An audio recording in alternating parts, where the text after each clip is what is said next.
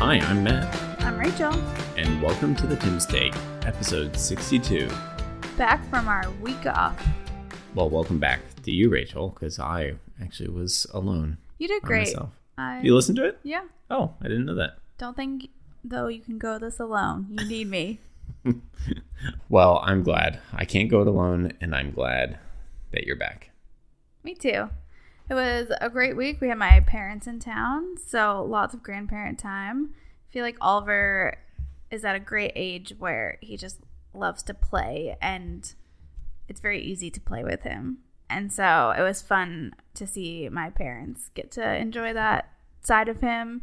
And they were like newer people, so I could tell like he was just like totally jazzed. Like he was so excited to play with them, and then he'd sleep for like three hours. yeah, And he then- was wearing out. Yeah, which was amazing. And then I mean he still he loved having them be here, but it was like toward the end of the week it was like, "Oh, okay. You're now people I can test boundaries with." Ah, yeah, yeah. Like he started to be like, "Okay, you're not just like this new and fun thing. It's like, "Oh, if you're going to be around here a while, like I'm going to start to push back." and work out the ways I can take advantage uh-huh. of you. Okay, so mom and dad say no, but maybe I'll turn to Papa and Graham. Yeah, it was funny to watch that kind of calculus, but it was a pure delight to see him like love them so much and see them love on him. It was great. Yeah. Do you want to introduce what we're doing today? Kind of our resource that we're building off of? Sure. So I think we've mentioned on this podcast before another podcast that Matt and I both enjoy listening to called the Popcast with Knox and Jamie. with Knox and Jamie, and they primarily talk about pop culture things. But on this past week, they did a segment in which they were talking about basically parenting pet peeves, is what you've decided was kind of a summary of what They they, call them, I mean, on their podcast, they do the nose of blank. So they do like the nose of fall, and it's all the things that annoy them about fall. That's kind of their little motif. And so in this, they did the nose of parenting. And one of the things you said is we should do something like this. And I was thinking about our podcast. I was like, for a podcast about parenting, we don't have like a just vent complain segment. It's really something missing, I think. Yeah, because we, we have those things, let's be clear. We just And I think sometimes we voice them, but sometimes you just really need permission to, in a full throated way, recognizing the richness of the blessing of life as a parent, still just vent a little bit. And even as I was preparing for this segment, like I could kind of feel my whole body tense as I'm thinking about these things that really just like get under my skin. So we're gonna do kind of one colossal, colossal segment, I think, with kind of a hat tip for the inspiration to the podcast, and we'll link to that episode so that you can hear some of their versions of their parenting woes. But we're gonna call this parenting peeves. Maybe we'll return to it in future episodes in a smaller way, but it felt like we really probably needed to get some things off our chest. Yeah, it wasn't too hard to come up with stuff, I'll be honest. All right, do you want to start then? Uh, sure, I can start. So, a recent admission for me of this being a pet peeve is going out to a sit down restaurant with Oliver. So, I, for a long time, was a big proponent of going out to eat with Oliver. And I still am that way when it is a fast food restaurant or what I call, or the Bromsons call, based off of Disney categories, a quick serve restaurant. Think your Chipotle, your Panera. I'm willing to still take him here, but I was a big like advocate of taking him to sit down restaurants, normalizing that he is a part of our lives. We can continue to do what we used to do before, but with our child. And it's important for our family to sit down together and have a meal, even out. That's a nice thing we should be able to enjoy. We should practice him in this discipline so that he can do it when he's older. But friends, I have come to realize after a very misfortunate evening at Reds in which Matt and I fought about this very thing and we carried on with my with my strategy. No, we didn't. Oh, we I didn't. refused. You refused. And then you got But cold pizza. but our compromise was that we were going to pick up the pizza. And then I had to eat cold pizza in the car. It was already cold, friends. already cold. And we paid like $50 for it. And I was like, what? Why? Why are we doing this to ourselves? We could have gone to Domino's, paid $5.99 for a medium pizza, and it would have been probably have been hot still, and we would have ate it in the comfort of our own homes. So, Or if we had gone into the restaurant, we would have had a squirrely Oliver. Here, here's here's my thing. Any place where you are being waited on is not worth it because you are now at the mercy of the timing of a waiter or waitress. And listen, this is nothing against them. I know they're busy. I know they're waiting many tables. I don't blame them for this, but you're imprisoned. I need to be able to call like call the time of death on this restaurant experience Yeah. when I need to, and I can't be waiting for you to bring a bill. Yep. And by the time that the food, our food, has even arrived, Oliver has eaten through all of his snacks. And then he just wants to get out and run around. And it's just pure torture. Yep, that's a so, good one. for this season of our lives, no sit down restaurants with Oliver. That is a parenting peeve. Yep. That's a good one. Okay, your turn. Mine is building on very recent developments. Oliver's been having a little bit of trouble.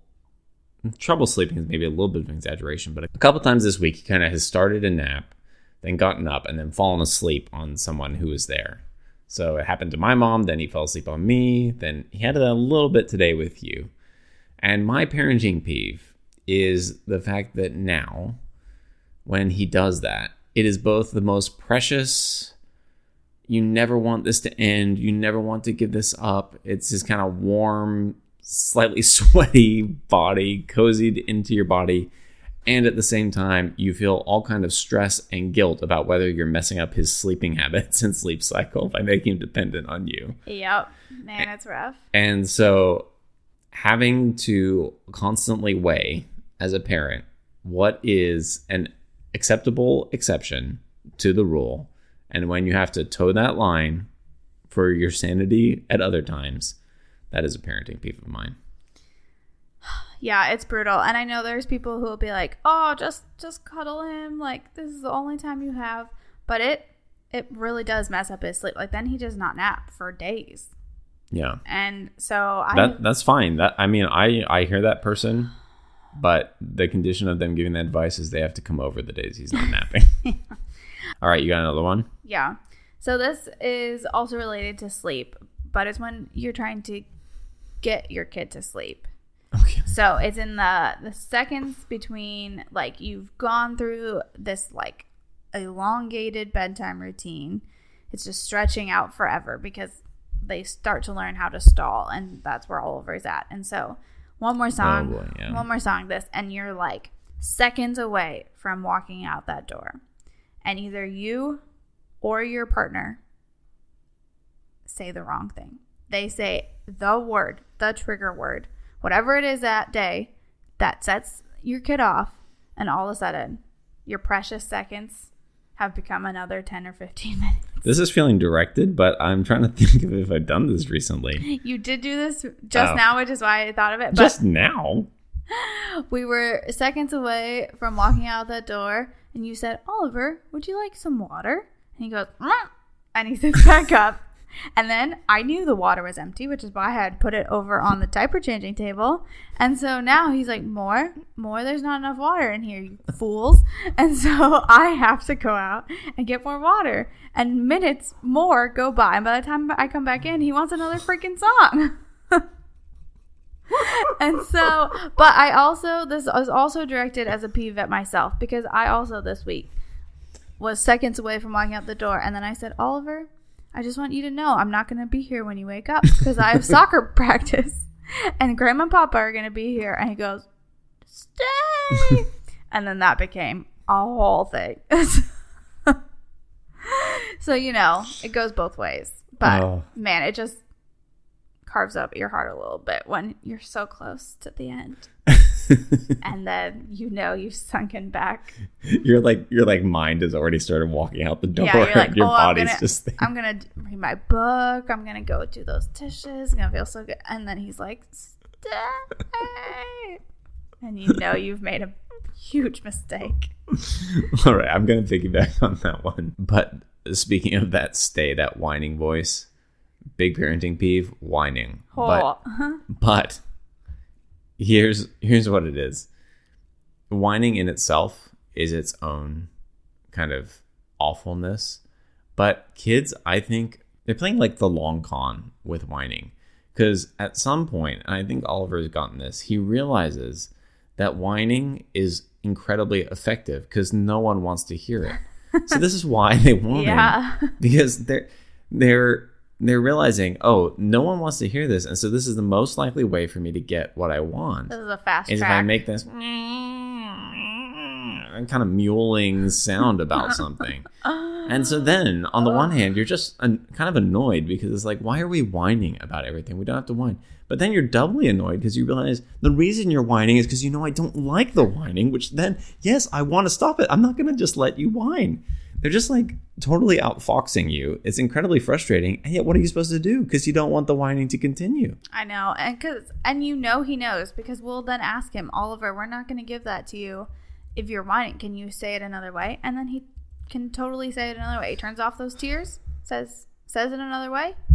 Like, well, I guess I have to give it to you now, but why do we have to go through all Yeah, that? but most of the time I don't have that presence of mind to realize how much I'm being played by a almost two year old. Someone who has literally one fifteenth of the life experience that I do is just working me. He's skilled. Oh, Okay, my next one. How are we doing on time? We could go on for a long time. okay. You just why don't you close it out? This was your idea, so you close it out with this last one. Okay, well, this I know is a shared one. Oh, good. the biggest pet peeve Oh, maybe wow. of all of these is Oliver's milk cups. Oh Oh my god. Sippy cups are just I mean, I get it. They're I don't I don't know how there could be a perfect one. It doesn't feel that like.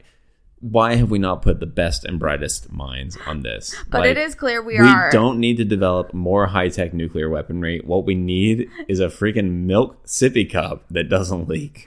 we are so far away from perfection. It's not even funny. And we've tried them all. But We haven't. We haven't, to be clear. Like, if you have one that you think is the magic bullet, send it. Send it to us. us. Please, timstake at gmail.com. but just I mean the the way my stomach clenches when Oliver like drops his milk cup from his high chair and milk Uh. splatters across the floor or we're in his room and he just gently knocks it over and somehow there's a milk lava explosion everywhere on me on him on the floor i just On I, the brand new book that we just brought home, uh-huh. I knew literally, happened about 10 minutes ago. there's just milk everywhere. I just don't I don't understand and I I just want it to end. Whoever whoever made that saying, no crying over spilt milk, I think, like, I understand if you just spill the milk, it's probably not worth crying over. But when it's coming out in, like, drips and drabs from the straw of a sippy cup, there is something that's particularly heartbreaking about it. So, yeah. Yeah. I feel a little bit lighter. I don't really feel lighter. I feel more More enraged. more enraged now. That was a horrible one to land on, but I knew you I was surprised you didn't do that first off. oh, I didn't even think about it until now. But yeah, that is such a oh my goodness. Seriously. All right. Wow. Let's let's move on. I've got to leave this behind us. Yeah, something a little more positive. We're going to go to a segment that we call I'm not just a parent. Have I ever talked about the worms on this podcast? I have, for sure, right? I feel like you must have. but I have to return to this because longtime listeners, I think I've talked about the fact that we got some composting worms a little over a year ago. And I just want to share an update that A, they're doing great, There are thousands of them now. thousands of them. And B, I'm very excited because I feel like I've worked out a bit of a summer rhythm to keep them alive in our hot, hot garage. What what's the issue with summer and how did we come to this dilemma? Well, the issue with summer is that composting worms really above about 90 degrees, they're likely to die. So that's a very clear issue. The winter here is fine. It doesn't get cold enough to really threaten them out in the garage. But the heat is a little much. And then tied in with the temperature is also like the soil drying out. That gets really bad for them. So the goal is to keep it wet and keep it cool. and Rachel's already closing her eyes to fall asleep. But I just want to say, listen, I'm not just a parent, I'm also a compost worm raiser. And so last year there was a moment in which we didn't realize it was getting as hot as it was, and the worms. Well, we did lose a good number of them, I think. Many, many worms And were Matt was that so day. despondent that I agreed to allow the worm bin in our laundry room Very generous. all summer because we had zero plan. And this summer I said, no more. I do not want the worms to die, but we have to figure out an alternative. So I thought about building a whole kind of enclosure that could be sort of air conditioned for them.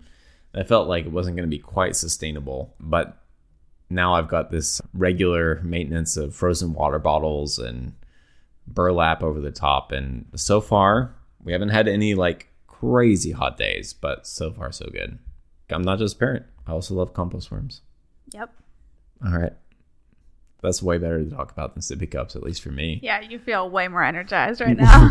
Listeners might disagree, but what's your? I'm not just a parent. okay, mine's a two parter, but they go together. Okay. I recently got turned on to a note taking app.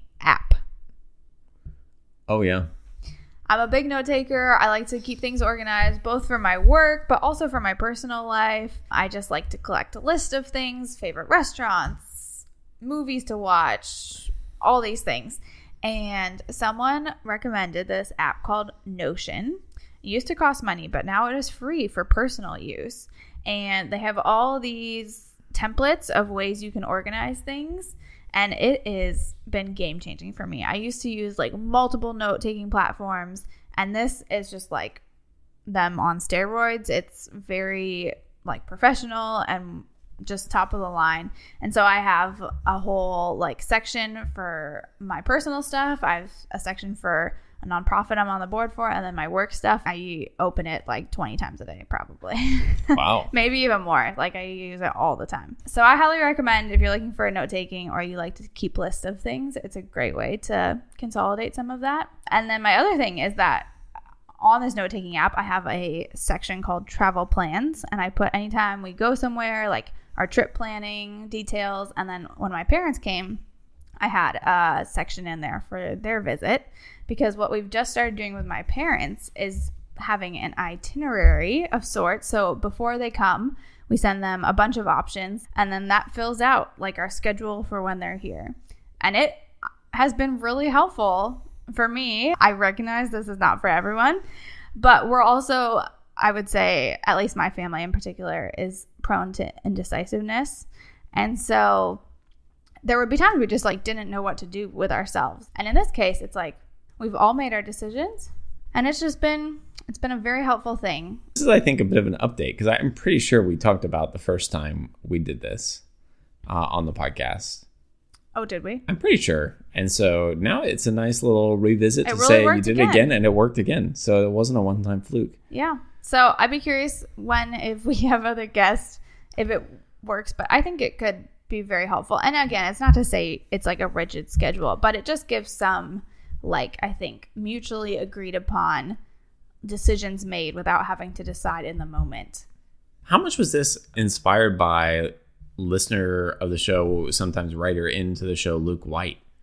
Because I remember we talking to him, and he and Brianna did something like very much like this for a visit. Do you remember that? Maybe, maybe it did come from them. I don't remember where it came from exactly. I feel like maybe that might have been kicking around in your head when you we tried this. I'm happy to give credit to Luke. yeah, a little shout out. So, yeah, There you go. it worked well. It worked well. And all taken notes of in Notion. Very good. Well, Rachel, it's great to have you back on the podcast. Last week, I had a moment to shine. I did oh, I did okay, but really, you're back and you've elevated the show to what it can and should be. So, thank you. Thank you. It's nice to feel appreciated. All right. Till next time. I'm Matt, I'm Rachel. and that is your Tim Steak.